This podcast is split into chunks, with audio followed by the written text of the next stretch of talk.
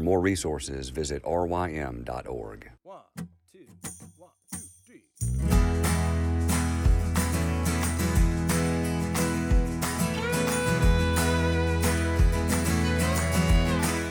The Local Youth Worker is a daily podcast that's centered on five questions each week. Ranging from the practical to the professional, we're looking for answers to the questions you're asking. Whether you're in full time, part time, or even volunteer youth ministry, this podcast is for you.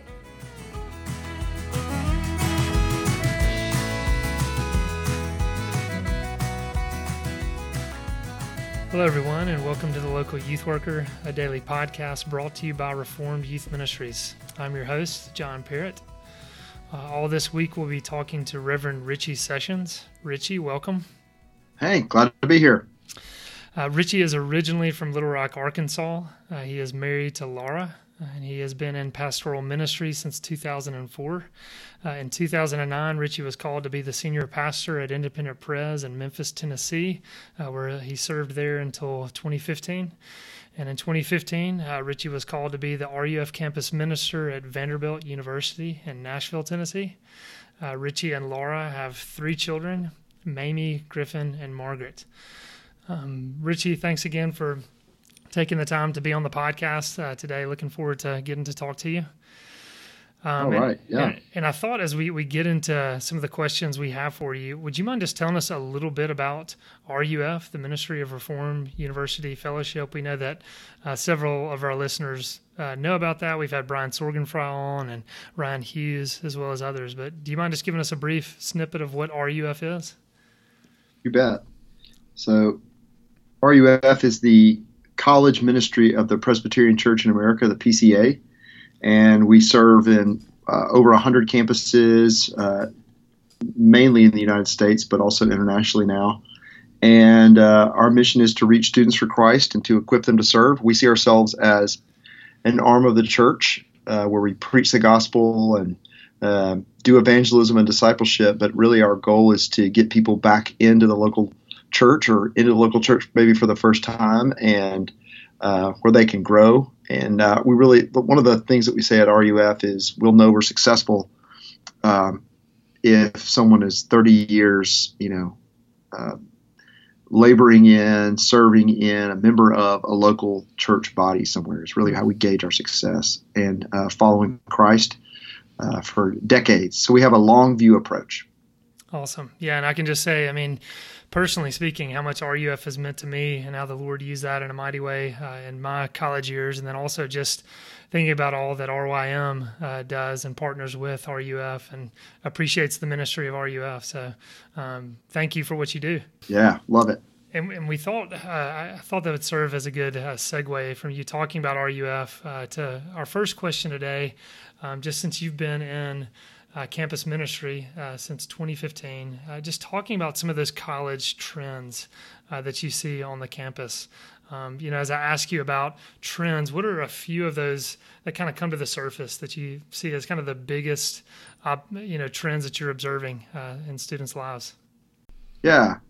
Um, I'll speak for, uh, of course, for, for Vanderbilt, and I think there's probably a lot of universality just uh, across the board. So what's true at Vanderbilt is probably true at a lot of places, but it's particular particular uh, trend at Vanderbilt uh, is you know FOMO, the fear of missing out, um, and it's that that's not a new thing. Humans have struggled with FOMO since the Garden of Eden, uh, the fear of missing out on something, and um, but I do think we're we're at a um, a particularly interesting, or uh, I, I'd like to say that FOMO maybe has gone viral Hmm. because social media, people live on their phones, and social media creates this constant fear of missing out. Where maybe when we were growing up, the fear of missing out was, you know, you would drive down the street and you would see a, you know, a bunch of cars parked by someone's house, and you would think, oh, I didn't get invited to that party, uh, and uh, or maybe you would see some friends together, but, but that would happen like you know once a week or once a day or something, and now it's once every 30 seconds. Hmm. Someone, somebody, some somebody somewhere is living your life, and so FOMO creates um, um, you know, not just a, a sense of fear, but sort of a nagging anxiety with some people, uh, a sense of shame and inadequacy that is just uh, crippling in some cases, especially when people are always presenting this good side of themselves. It's unrealistic. Uh, the way that uh, people look, they look, people look more beautiful. They doctor their pictures, et cetera, et cetera. They need a certain amount of likes. It's just a, it's a really it, it takes the fear of missing out and makes it uh, uh, more powerful, more prevalent.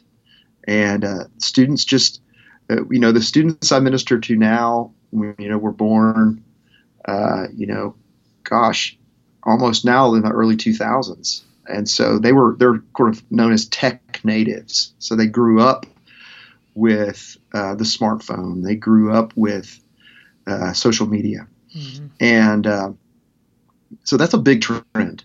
That's a ma- that's a massive trend that I think is uh, a phenomenon uh, for this generation. I'd also say another trend I see is, um, and it may be related to technology uh, or exacerbated by it, maybe, uh, is just relational IQ is pretty low, hmm. and maybe this is true uh, always for people in the ages between the ages of 22. I'm sure it is, but it seems to be that um, French pe- people don't know how to do friendship, hmm. just basic friendship. Um, there seems to, that, and, and I don't know if it's a Vanderbilt thing, um, but the idea of deep, intimate friendship is doesn't seem to be valued. Um, maybe it has as it's been in previous generations. Uh, it's much more about what's valued now seems to be uh, over deep and intimate relationships, either male or female relationships, but whether they're dating relationships, marriage relationships. What's valued now more is about resume, uh, even the the worship of the experience. There's a real, you know, it's about my experience. Millennials love this idea of you know the full experience and uh, you know I'm going to go out and live my my best life and all that. You only live once. So that's a ma- that's a major trend, and and then I think relationships, deep relationships, which take time and commitment, are messy. They often uh, uh, fall by the wayside. I think there's a lot. I've just recognized a lot of really lonely people because of it, hmm. and and also just one of the adverse effects of not having deep uh, fr- friendships, not just loneliness, but I would also say a lack of of understanding who who you are, an identity crisis that that always exists, you know, between 18 and 22 or at any age, but especially at that age. But I, but I see that people, so when people aren't in a relationship, they also don't know themselves. So there's a, that's an interesting connection. Uh, so, uh, you were going to say something? No, I was just, I mean, there's so you're many gonna... questions that are coming to mind from what, what, what you're saying, but I mean, even as you're talking about, the challenges that they have to relate to each other. How, how are you seeing this played out? I mean, as an RUF campus minister, I know so much of what you're doing. I, I mean, obviously, you're preaching and leading Bible studies, but you're also having social functions and trying to get them together. Do you see those struggles kind of going on as you get these groups mm-hmm. together and you're kind of seeing people struggling to relate? How, how does that flesh itself out? Yeah. Um, people just like that, they kind of don't even though the like at Vanderbilt, many or if not most of our students are socially adept, so they're good at having conversations, but they're very. It seems to be. It's often very transactional. Mm-hmm. It's uh, the relationship. Um, it's about how am I coming off? Uh, how do I sell myself? How do I look? You know, they're really good at interviewing, mm. um, and uh, really good at looking good. But um, yeah, that's that's different than a relationship. So it's a really it's a great opportunity for the gospel mm-hmm. and how the gospel frees you up to be seen by God and others.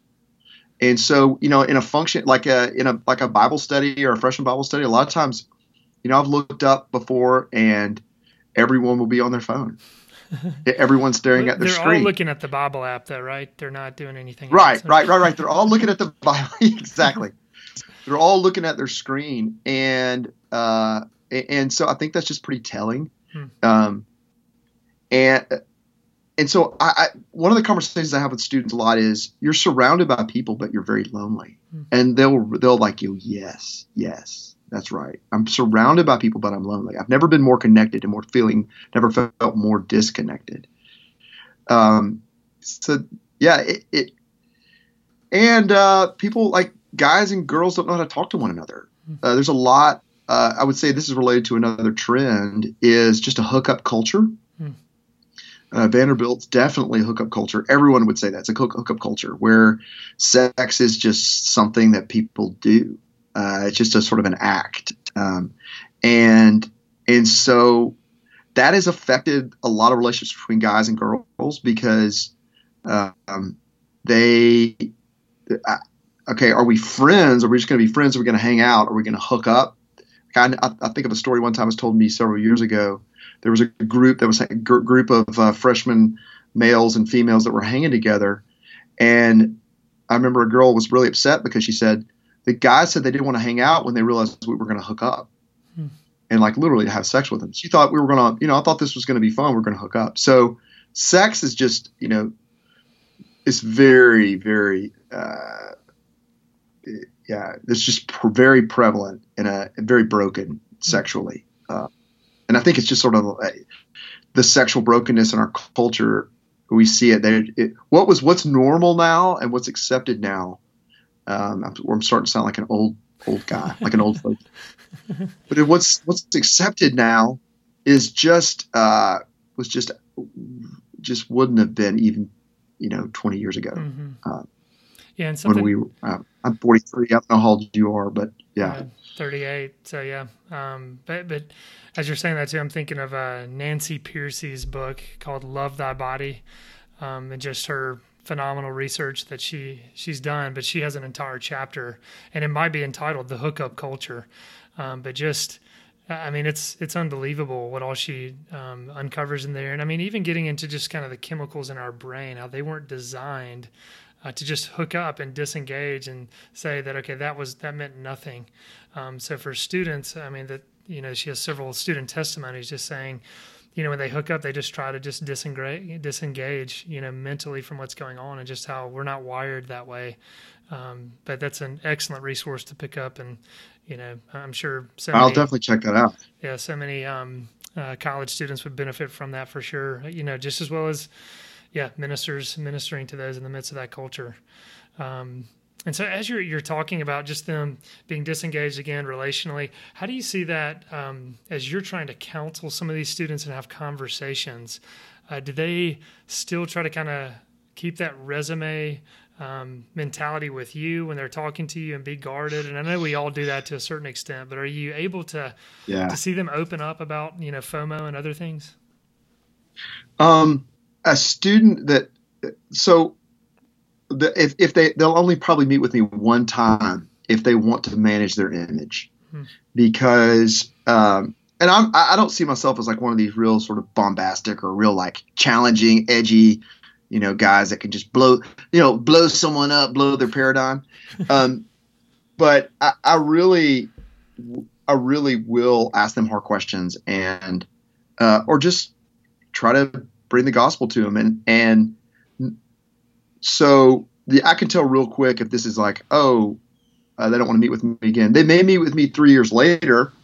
Um, a- and but generally people are coming to me and i have a lot of one-on-ones because there's so much wreckage Hmm. and the people are so hungry for truth they're so hungry for forgiveness for hope for direction for meaning um, and so yeah I, I, they, they'll do that initially but i may it, it didn't take me long to figure out how to break through some of that stuff. It's like they don't even know how to stop it because a lot of them have had parents that have cult wanted wanted them to cultivate that um, superficial sort of exterior uh, manager manager image kind of thing, but they want to be freed from it, and so it's been really cool uh, seeing people converted, and it's often comes out of conversations of like they're burned out at 19 you know they're burned out like burned out at 19 20 years old which is just a great opportunity for for the gospel which leads me like another trend that i wanted to mention too is just and just i think the word is just we're just we're increasingly uh, post-christian um, increasingly secular where people's parents didn't go to church even in the south Mm-hmm. Um, especially my student. I have a lot of students come from the East Coast or the West Coast, and they're definitely. I mean, the West Coast you would be say in some ways pre-Christian, um, like they haven't even been exposed to Christianity a lot, of, a lot of places in the West. But there's just uh, there's all I see it as a real opportunity because there's very little. There's a lot. There's a lot less religion or sort of traditional Christianity um, than there used to be. I think. Um, people are just increasingly like, oh, I'm not a Christian, or I don't go to church, or my parents didn't go to church, or my grandparents have never been to church. I mean, I, have met students, I mean, growing up in Arkansas, ministering in Memphis and Mississippi, you know, it's just every sort of everybody's a Christian kind of thing, but uh, culturally a Christian. But I'm just seeing that become less and less the case, uh, and so I don't see a lot, especially at Vanderbilt, which being a school in in Nashville in the South, uh, unusual that just people aren't people don't just go to church because they go to church. You're either like like a Christian, a committed Christian, um, or you're not. And so they don't. There's not this need to pretend, which is a great opportunity. Um, it's really hard soil in that sense, but it's also a great opportunity to have real conversations about the veracity of the gospel and and the scriptures. So I have a lot of conversation. So just you know, America is becoming more more secular. I mean, I know that there's just tons of research on that that proves mm-hmm. that to be the case, but um, just a dechurched, unchurched uh, place. And your and the college campus is the college campus is is if is where the culture's going. Hmm. Um, I would say, you know, it's just just a lot less religious, but probably in some cases um, that Protestant evangelical, you know, born agains. We used to say, used to call them born again. I think there's more authentic Christianity maybe than there used to be. Hmm. Um, it just looks like there's probably less nominal Christianity, and I know that's played out, and I don't have the numbers on that, but fewer people quote are going to church, but there's also a growth uh, in some places of true, authentic Christianity, or people who are, you know, evangelical or whatever word you want to say it. Absolutely, yeah, and like you said, I mean, just seeing it as, you know, an opportunity, um, because we know as Christians uh, so many ways in which these students are, are, pursuing they're ultimately longing for the gospel and so you you know an, an, opportunity to connect the dots for them and help them see how the gospel answers you know whatever this is that they're looking for um, so seeing it as an opportunity uh, that's definitely a good perspective um, well richie did you want to add anything else i mean we could talk about these trends all day long there's there's so much good stuff just one one quick thing is and I see a lot of students that come out of the local church, even a PCA church. I'll just pick on our own denomination. Mm-hmm. Um, is just a a very low Bible IQ, just basic sort of understanding of Christianity, understanding of Scripture, uh, and we just assume like these kids understand the gospel and understand. I think a lot of times understand, and they just they don't. And so um, we're seeing, you know, what I call Southern conversions come out of our covenant students, hmm. uh, covenant kids. Like, oh, I've always been a Christian, but they didn't really know Jesus. They knew about Jesus, and so that's really exciting. Um, but uh, I think we assume a lot sometimes, like, oh, they don't, you know, they don't drink, smoke, chew, don't date girls that do, and they must be, you know, they're good moral people, but they don't really know Jesus. I think it's, uh, I do see that a lot. So that's one thing I'd add. Hmm. Yeah. Well, Richie, again, that's all very helpful and something we could spend a day on each one of those trends talking about. But um, yeah, that's helpful for us. Just as again, talking to youth workers that are going to have students that are headed uh, your direction, you know, on college campuses. Yeah. So it's helpful for us to think about these things. So thanks, Richie. Absolutely, glad to do it.